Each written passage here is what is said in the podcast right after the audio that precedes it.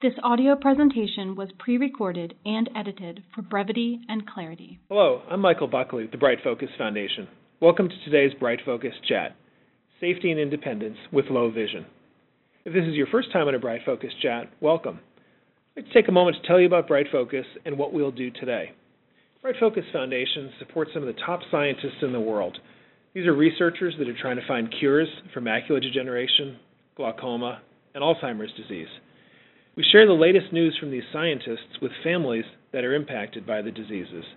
We have a number of free publications and plenty of materials on our website, brightfocus.org, that offer tips for living with diseases such as macular degeneration. BrightFocus chats, such as today, are another way of sharing this information with families. I want to tell you about today's guest. Dr. Orli Weisser Pike is a doctor of occupational therapy and a certified low vision therapist. Dr. Pike has over 18 years of clinical experience in a wide variety of settings, and for the past decade has specialized in helping people who are experiencing vision loss.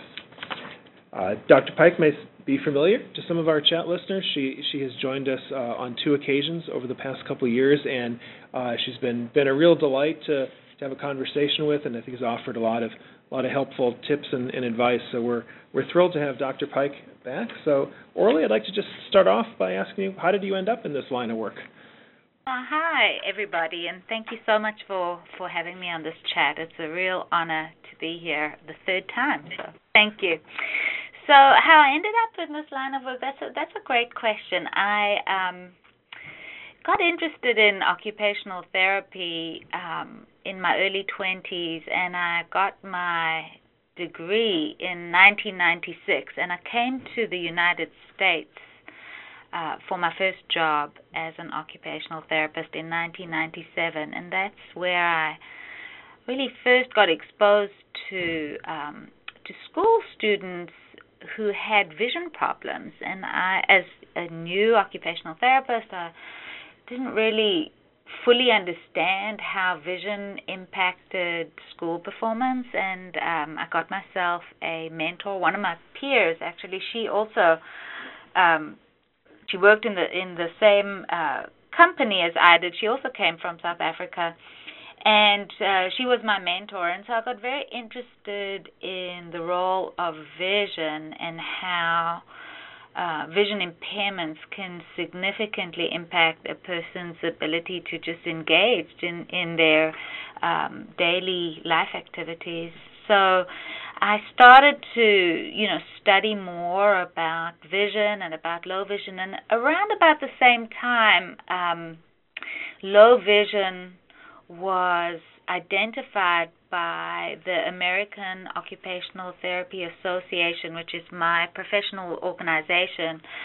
Um, our national organization recognized low vision as a as a great area of need um, where occupational therapists needed to expand their practice, and so I very early um, in those days I, I became more and more involved with um, my professional organization. I also became involved with the Academy for Certification of Vision Rehabilitation and Education Professionals. So that's ACVREP. And that's a different um, national organization that certifies professionals in the field of vision rehabilitation. So they certify low vision therapists as well as vision rehabilitation therapists and orientation and mobility specialists. Um, I, you know, I became involved with both organizations, studied a lot, um, got a great mentor in the field of low vision, and I've been involved um, ever since. And in 2008, um, I was recruited to uh, an eye institute here in Memphis, Tennessee um, specifically to provide low vision rehabilitation. Um, so that's what I've you know I've been yeah. exclusively a low vision clinician since 2008, and now I'm teaching um, full time at a university practice, and I and I still have a clinic, uh, much less than I than I would like. Um, much less time than I would would like, but I'm now involved in many other things. Um, teaching as well as research. So That's great. Now, in terms of your work with the uh, uh, patients uh, over the years, is there something about it that's been the most rewarding uh, aspect of, of your career? Well, for me, really the most rewarding part is that I think after um, clients have, have gotten the worst news possible, is that they have vision loss that can't be restored back to normal. Um, I find my role is uh, helping people to foster hope, to find a way to show them what can be done. And um, most of the time, people are extremely grateful to know that there is there is hope, and and I really find that very rewarding. Yeah, that's great. So you know, t- t- over the you know the next 20 minutes or so, I want to you know go through a lot of the the specifics of of um, of having a safe home and living independently. But before we start, I was wondering, do you have a sort of a big picture philosophy or rule of thumb for how people can stay safe at home?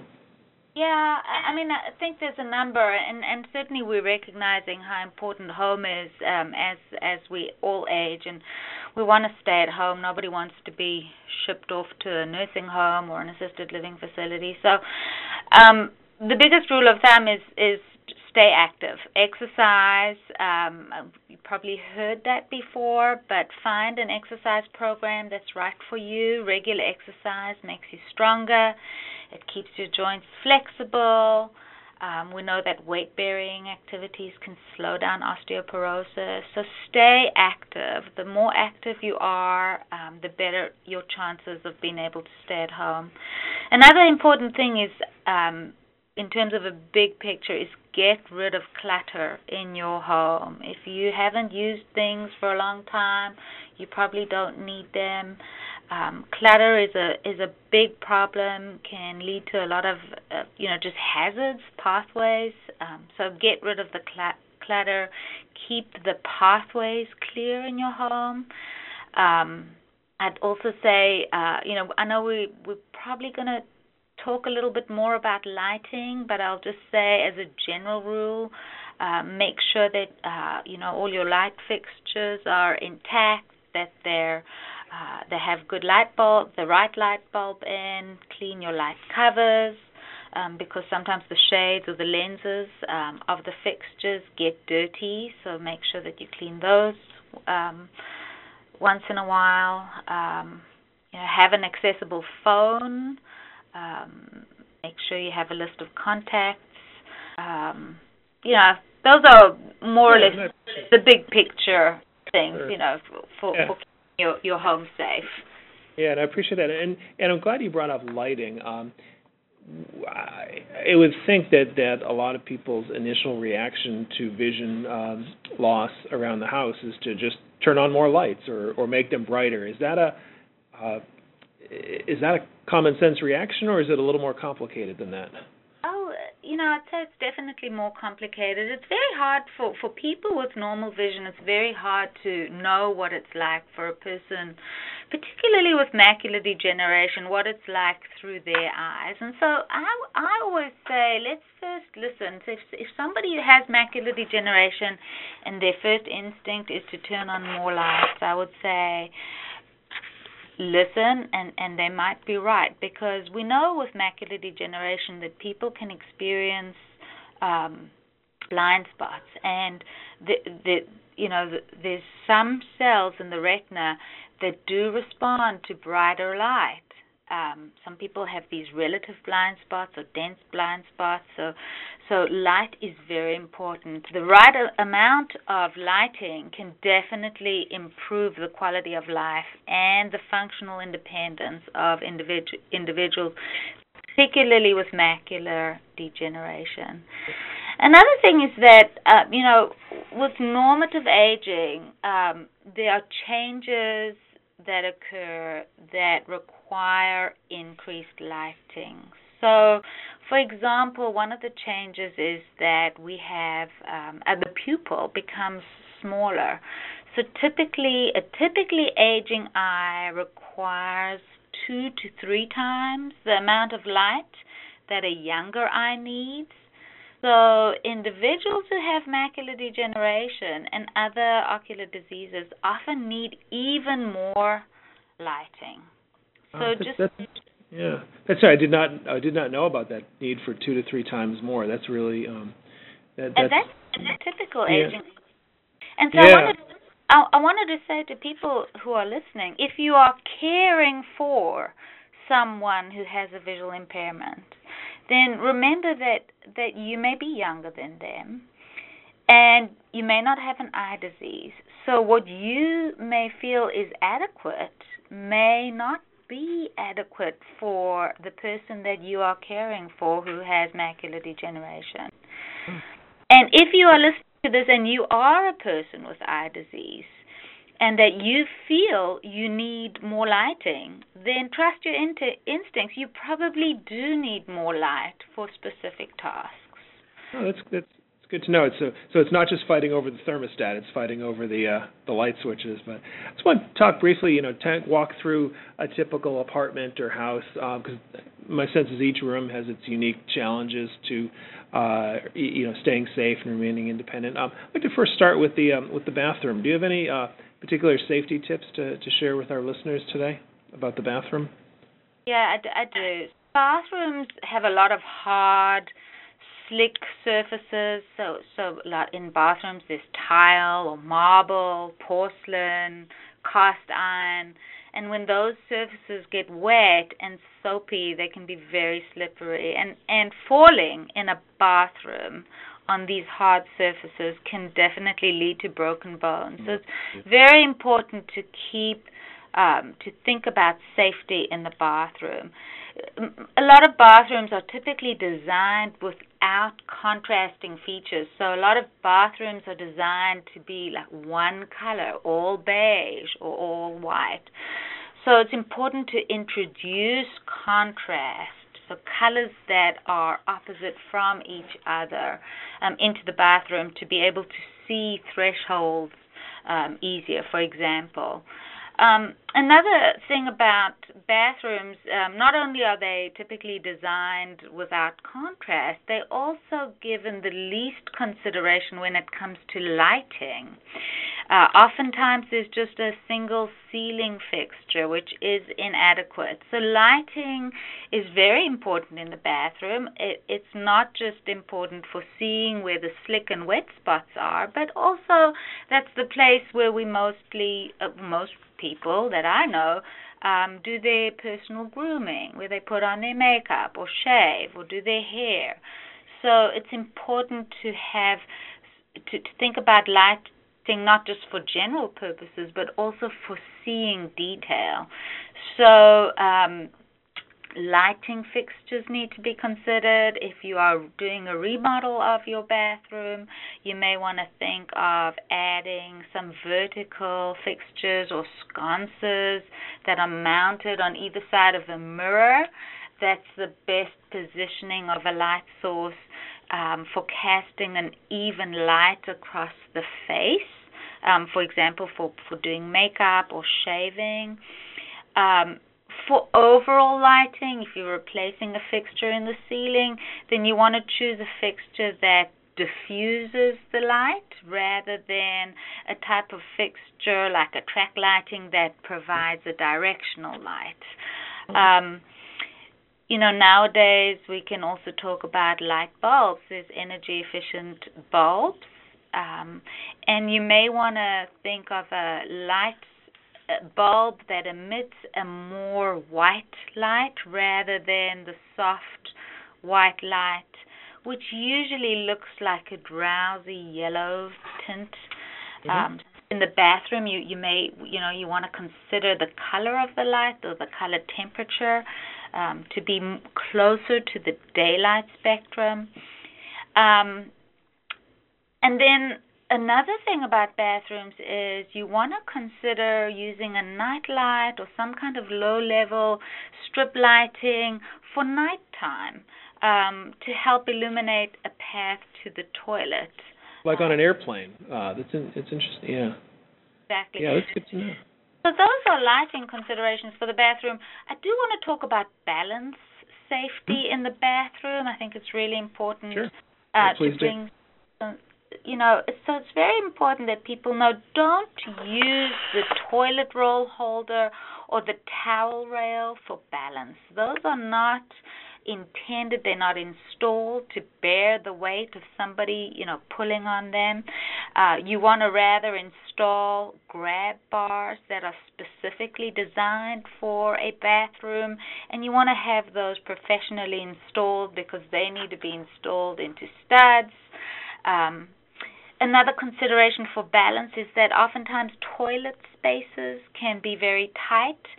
So you may want to, uh, and if you have trouble getting on and off the toilet, we know a lot of people as they age, their uh, their leg muscles are a little bit weaker and they have more trouble getting on and off the toilet, and so you may want to invest in some kind of grab bar near your toilet or um, a, a, toilet safety frame can be mounted onto the toilet base, so you don't have to drill any holes into walls. Um, but there are, uh, like I said, toilet safety frames that have handles on both sides. Um, you you can have toilet seat handles um, that will help you. You know, if you need to use them um, as you're getting up or getting down. You can also elevate the toilet seat.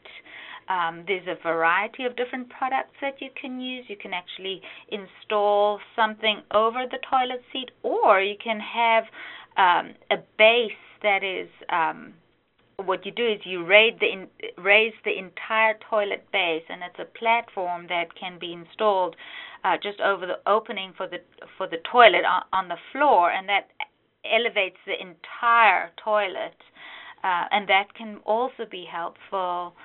Um, so that's about the toilet. Then uh, I, I spoke about contrast and and introducing contrast into the bathroom. So you can do mm-hmm. that using towels um, yeah. that are a bright color.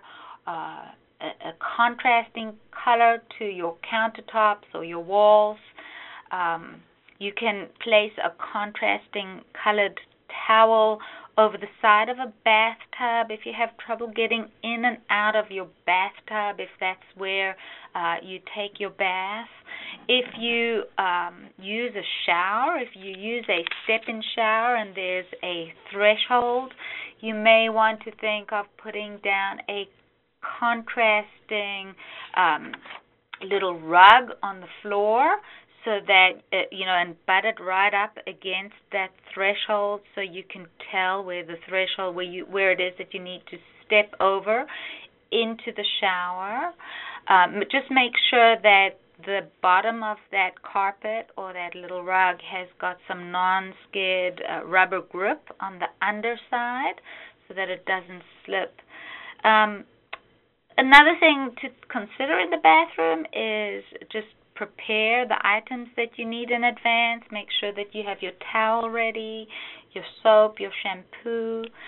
Um, soap, you may want to consider an old fashioned product called soap on a rope. And if you can't find soap on a rope, then you can just slip some, uh, you know, a bar of soap inside a colorful stocking and you hmm, can have that attached to your faucet and that can help you locate the soap and make sure that it also doesn't fall and slip from your fingers and then you've got to bend over and then we, we're getting into these safety situations. Yeah. Also, shower seat is um, very useful.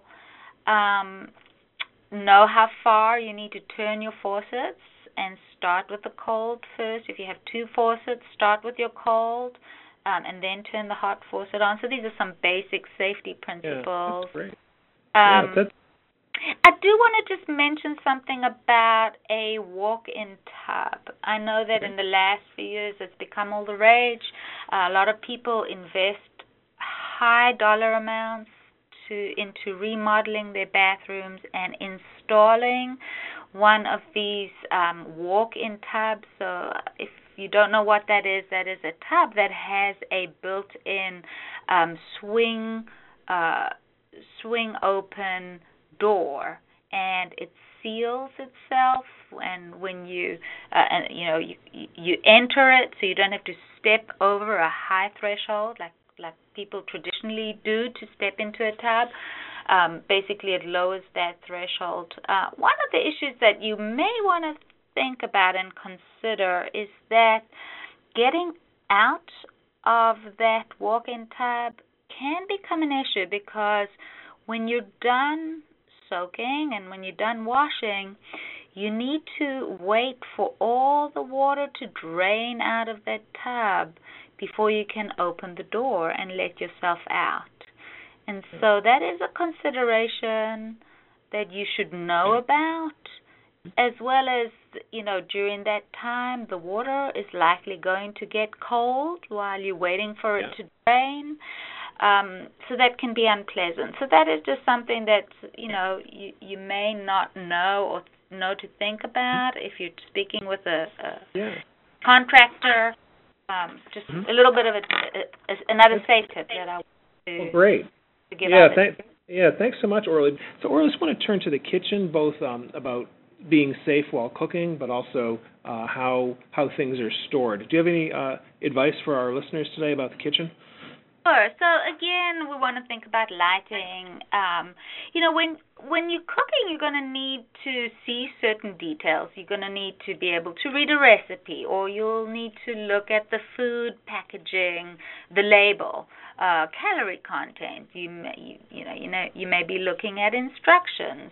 Um, so, so whenever we need to see detail, that's when we really have to rely on a really good light source. And you know, general lighting in the kitchen, um, if it's overhead lighting, that may produce a shadow over your workspace. So you want to think about having some kind of task light. So whether it's an under counter light uh, that will help you to see the detail of what it is that you're doing while you're cooking. Uh, it could be a pendant lamp that hangs over a fruit preparation area, or even a desk lamp that you use on your counter that should, you know, help you to see the detail as you're preparing your food or if you're measuring. Um, you know, measuring cups, you can you, you want to make sure that you use measuring cups that easily show the increments that you need or just dedicated cups. If you if you're using a recipe that calls for a half a cup of flour and a whole cup of something else, then get your measuring cups out that are just dedicated to a half a cup and then uh, one cup. And these days they, they're pretty easy to find. Um, think about using contrasting mixing bowls for ingredients. So, for example, if if you're going to be mixing a light cake batter, then you may want to mix it in a darker a contrasting bowl, and vice versa. If you you know putting together the ingredients for a meatloaf, uh, you may want to do that in a white colored uh, or a lightly colored mixing bowl. Um, the, let's talk about the microwave. So a microwave, many of them are mounted over the oven, which is actually quite dangerous because people often can spill hot liquids onto themselves as they're um, getting the food out from a higher surface. So you may want to think about making sure that your microwave is uh, on the counter or even underneath the counter. If you're having trouble seeing the settings on your microwave, um, for example, the numbers, uh, you may want to mark the grid lines between the numbers so that it will be e- easier to distinguish those numbers. Uh, or you can ask somebody to make an enlarged diagram of the various buttons, uh, like a visual map of the um, control panel for your microwave. And this is uh, true also of uh, your oven. Um, you may want to mark your uh, panel for um, various settings for select features like the start button or the stop button or the number 5 inside the number grid. And I would say I would say use caution or, or be judicious about what it is that you do mark. Uh, you don't want everything marked because then that becomes visual clutter. That that that becomes a cluttered um, panel. So you want to be selective about the features that you want to mark. Uh, with an oven, um, if you are changing your uh, replacing an oven uh, or, or a, a cooktop, you may want to uh, invest in one that has the panel um, the uh, in the front of the appliance rather than the back because what happens with people oftentimes when they have vision impairments is that they want to lean and get close to see those um, appliance dials and we don't want to be leaning over burners uh, in order to try and see a, a, an appliance panel that's at the back of the appliance. So you want to um, think of of you know, if you're replacing an appliance, get one that has the panel up in the front. These days, a lot of the um, interfaces are, are becoming touch touch screen or um, they touch uh, interfaces, and those can can be a lot harder. Um, I still prefer, and I certainly still recommend the old-fashioned uh, analog dials, where you have, you know, it's much mm-hmm. easier to turn a dial than press um, and try and figure out a digital um, touchscreen interface. Uh, so that's another thing to consider. Um, and then, you know, you may want to um, think about using smaller appliances for cooking, and that's for safety. For example, a smaller toaster oven or slow cookers and crock pots. Um, let's see what else. Uh, for pouring, um, pouring liquids, you you probably uh, already do this, but think about pouring over a bowl or over a sink so that if there's any spill, then it uh, it's easier to clean up. Um, cutting foods, chopping, uh, you can get something called a finger guard, or it's you get uh, very inexpensive um, appliances that you can use to protect your fingers. I have one that's made out of stainless steel um, for chopping. That's something that I can show patients who are afraid of using a knife. Um, contrasting cutting boards. So again, thinking about um, color reversal. If you're going to chop a white onion, you may want to do it on a chopping board that is a contrasting color that will kind of ha- bring out the the um, the shape of the onion. So maybe a wooden chopping block, or you know, dark wooden chopping block, or a red one, or a black one. I mean, these days there's so many, um, we so many colored plastics that we can choose from. Well, that's that's great. These are uh, these all been really helpful because I think the kitchen is such a at the core of of remaining. Uh, uh, safe and uh, and in, independent at the home. We have a, um, a time for a few more points. Um, uh, in terms of you mentioned uh, the the point about clutter, which I think is a humbling uh, advice for for all of us. Um, how do you recommend kind of keeping things organized, whether it's you know uh, finding your keys or wallet or just sort of you know keeping the keeping the house very operationally uh, efficient yeah, that's a. I mean that that kind of is a general rule that applies to everyone in all of our lives, whether or not we have vision loss or not. So, um, you know, of course, getting rid of clutter is really important, and then having, re- you know, keeping things in the same place, um, and and certainly speaking with family members, have them respect your place for your items. So if I'll give you an example. When I come home, I hang my keys on a hook by the door. They're always there. I never veer, and I never put them anywhere else. My husband comes home. He always takes his keys with him to the bathroom and puts them next to his sink. So that would drive me insane because I always think, well, how are you going to find your keys? But that's where he knows he always keeps them. And I respect his wish and he respects mine. So when he uses my car, he takes, he puts the keys back where he found them, and vice versa. So, having a regular routine is really important. Establishing your own um, method for organizing your life is very important. Get rid of clutter. Um, sure. Clear the pathways. Make sure you have good lighting. You want to group items together. So, for example, um, you, cleaning supplies, have them grouped together. You can put them in a box, in a caddy. Um, in a certain space in your storage area, wherever you keep your stuff, keep those things together. Um, in your storage, say in your pantry in the kitchen, keep all the paper goods together in in one side. Keep your canned goods um, in one section of the pantry. You may want to you know, have some kind of system for organizing them, whether it is alphabetically or by, you know, keep the fruit, the canned fruit on one side and the vegetables on an, on another side, but keep the systematic routine, um, you know, or, organization system that works. Not everything, not it, not every system works for everyone. Yeah.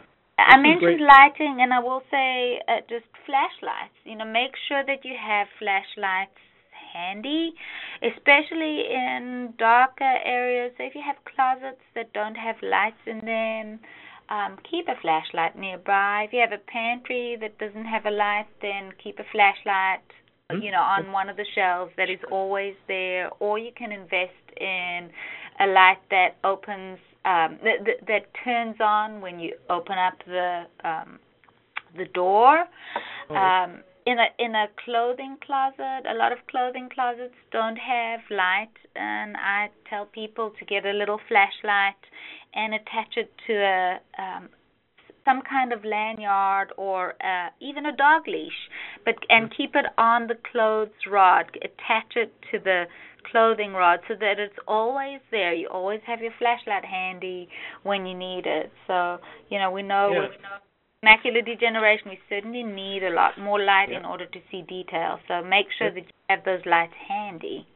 Well, great. That's uh, we just got an interesting question that has related to lights. Person wondering how to best handle the change in light, the contrast when you go from dark to light or vice versa you go from one run room to the other inside to out outside and how do you any tips for dealing with that that con, that somewhat sudden uh, change in lighting yeah, you know, that's a really, really great question. And so, one of the ways that I, I like to describe it and explain it to uh, my patients, you know, that we like, um, I, I'm going to make an analogy to body temperature and clothing, wearing clothing. So, regardless of the environment that we are in at any given moment, we like to be comfortable in the clothing that we're wearing. We like our body temperature to be a, to be constant. So, if we're um, in our office, so right now I'm in my office and I'm very comfortable, but if I step outside and it's very cold, I'm going to need a jacket to keep that to to be to stay comfortable and not to get too cold and exposed to the cold weather. And likewise if it's really cold outside and I step into a warm building you know, come back into my office and it's warm I'm going to take my jacket off. But I'm going to take my jacket off once I'm inside the building. So I'm going to make this analogy to wearing sunglasses. And I'm just talking about stepping in and out of a um, you know, of, of indoor light to stepping outside into the bright sunshine. Cause that's a big that that's a big um, change for a lot of people. They don't tolerate that change very well. So if you're inside and you're about to step outside into a sunny day, just like you would uh, if you were stepping out into the cold, you would put a jacket on before you stepped outside. You want to do the same thing with your sunglasses. So you want to put them on just before you step outside of the building into the light. And that way your eye isn't exposed to this dramatic change in light, which is blinding for a lot of people. It takes yeah. a long time for the retina to adapt to the just the, the sudden change in the light. And the same thing when stepping back into a building. So if we're out in the bright sunlight and then we're going to step into a darker or into a darkened building or certainly that feels darker, we'll get we'll feel blinded like we can't see anything. So if you're wearing your sunglasses outside, don't take them off before you step into the building. The, you know, a lot of people will leave their sunglasses in the car and then walk across this bright, sunny parking lot, and then you know they feel blinded when they step into the building. Yeah. Well, keep your sunglasses on all the way until you stepped into the building, and then take them off, so that the that's, change that's, in the level of illumination isn't so dramatic, and you're not blinding yourself by doing that. It's a very yeah. strategy. Well, that's that's great advice, Orli. We have just a couple more points before we run out of time.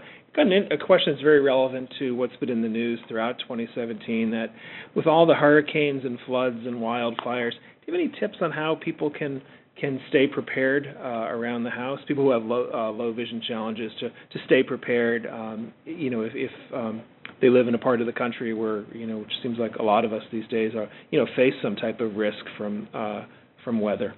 Yeah, absolutely. And I can tell you, I live in Tornado Alley over here in Memphis, and that's a very, very relevant question. So, the first thing that everybody should do is just do a self assessment. Ask yourself these questions. Firstly, ask yourself do you have a plan for an evacuation? What is your emergency management plan? Do your friends and your family or relatives do they know about this plan? So that's the first thing. Do you know where the exits are uh, in in your home, and um, can you access them easily? Do you have smoke detectors that work? Or do you have fire extinguishers? Do you know where they are in your home? Do you know where the gas and the water shutoffs are? And can you shut off the gas or the water if you need to evacuate your home? Then, do you have a kit that you can take with you, uh, an emergency kit? And I'll talk about the contents of that in a minute. Uh, do you have a backup of your important papers? So these are all questions that you should be asking yourself, and that's a good. Now is a good time to do this kind of self-assessment. To prepare for uh, an emergency evacuation, uh, you want to have a plan. You want to um, you want to identify a place outside of your home where you can seek shelter. So you want to do that now before the emergency hits. You want to have a place that you can identify that is a place where you can you'll seek shelter.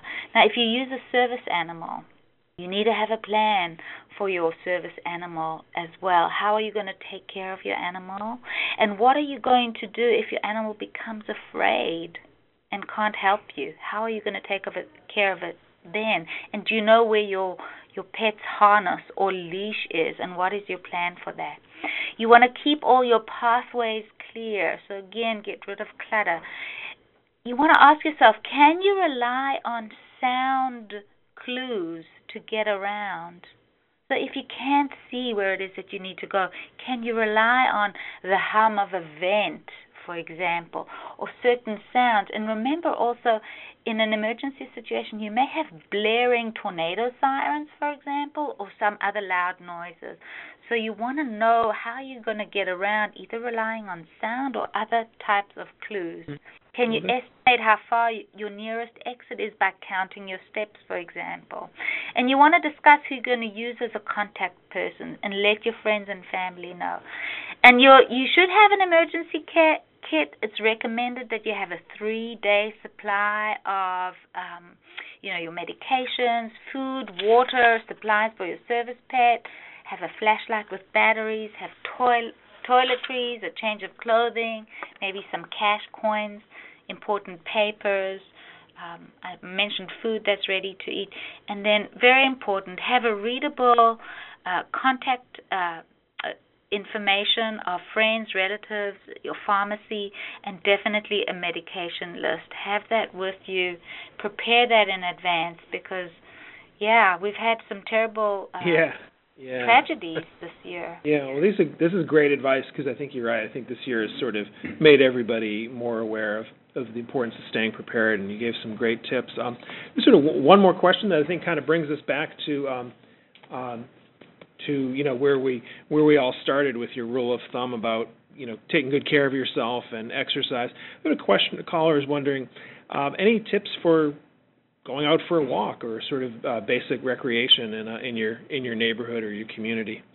Oh, sure, that's that's great. okay, so so like I said, it's very important. So um, you know, pay attention to the shoes that you're wearing to make sure that they fit well and they they're not too big, not too small, and that you've got good soles. Um, you want to pay attention to the paving. I would definitely recommend using a cane. You can choose to use a walking cane or a hiking stick or a trekking pole. Certainly, a long white cane can help you. So, any type of cane, a support cane is different from a long white cane. Uh, a long white cane, you really need to be trained to use one, and that is not one that you lean on for any kinds of support. But a, a, a support cane, like a traditional walking stick, walking cane, or a hiking stick, those can actually help with balance. It's just another point of contact with the surface. It increases your base of support, provides a little bit more stability. I also would say um, use polarized sunglasses, polarized filters. Those help to enhance contrast and reduce glare when you're outside. And now in the autumn, the sun is lower in the sky, and so the angle of the sun can produce a little bit more glare, especially in the twilight hours. So, know, those are some tips for, for going on a walk. Great.